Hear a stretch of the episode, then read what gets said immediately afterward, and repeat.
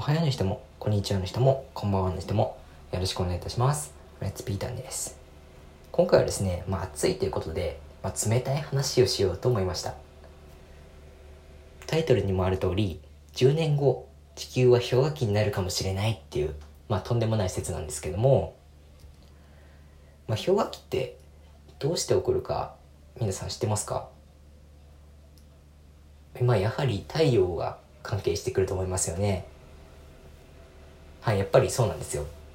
まあ、火山の影響もあったりします。火山が爆発して、まあ、その塵が、まあ、大気中を覆うことで、まあ、日光とか太陽から来るエネルギーを地表に届くのを邪魔してしまうっていう、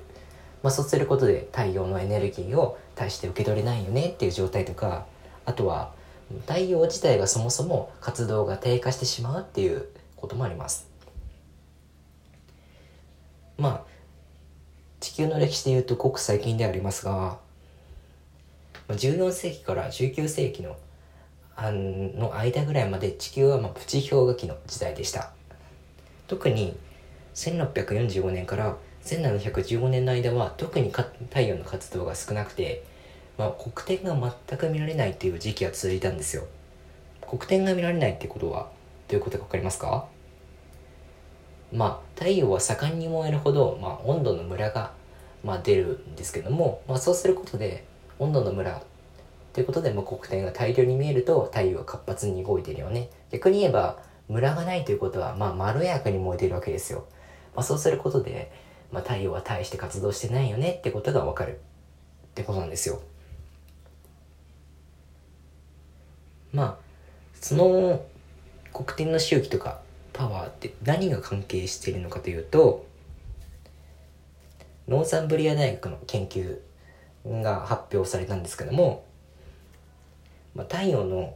まあ、北半球と南半球の、まあ、別の層に2つの波があるんですよ、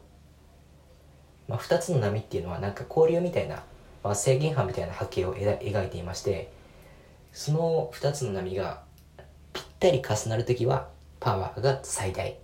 逆に言えば真反対にいると、まあ、位相がすごいずれてると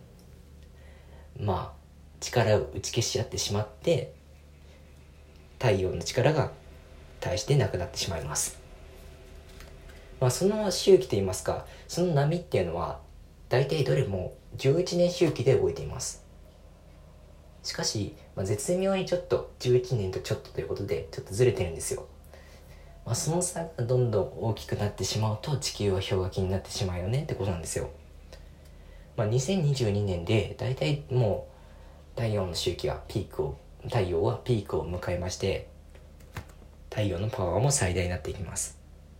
しかし2030年頃から、まあ、どんどんどんどんずれ始めていって2040年には完全にずれてしまうそうです。まあ、そうすることでまあ地球は数百年間の氷河期の時代に移るっていうことなんですよ。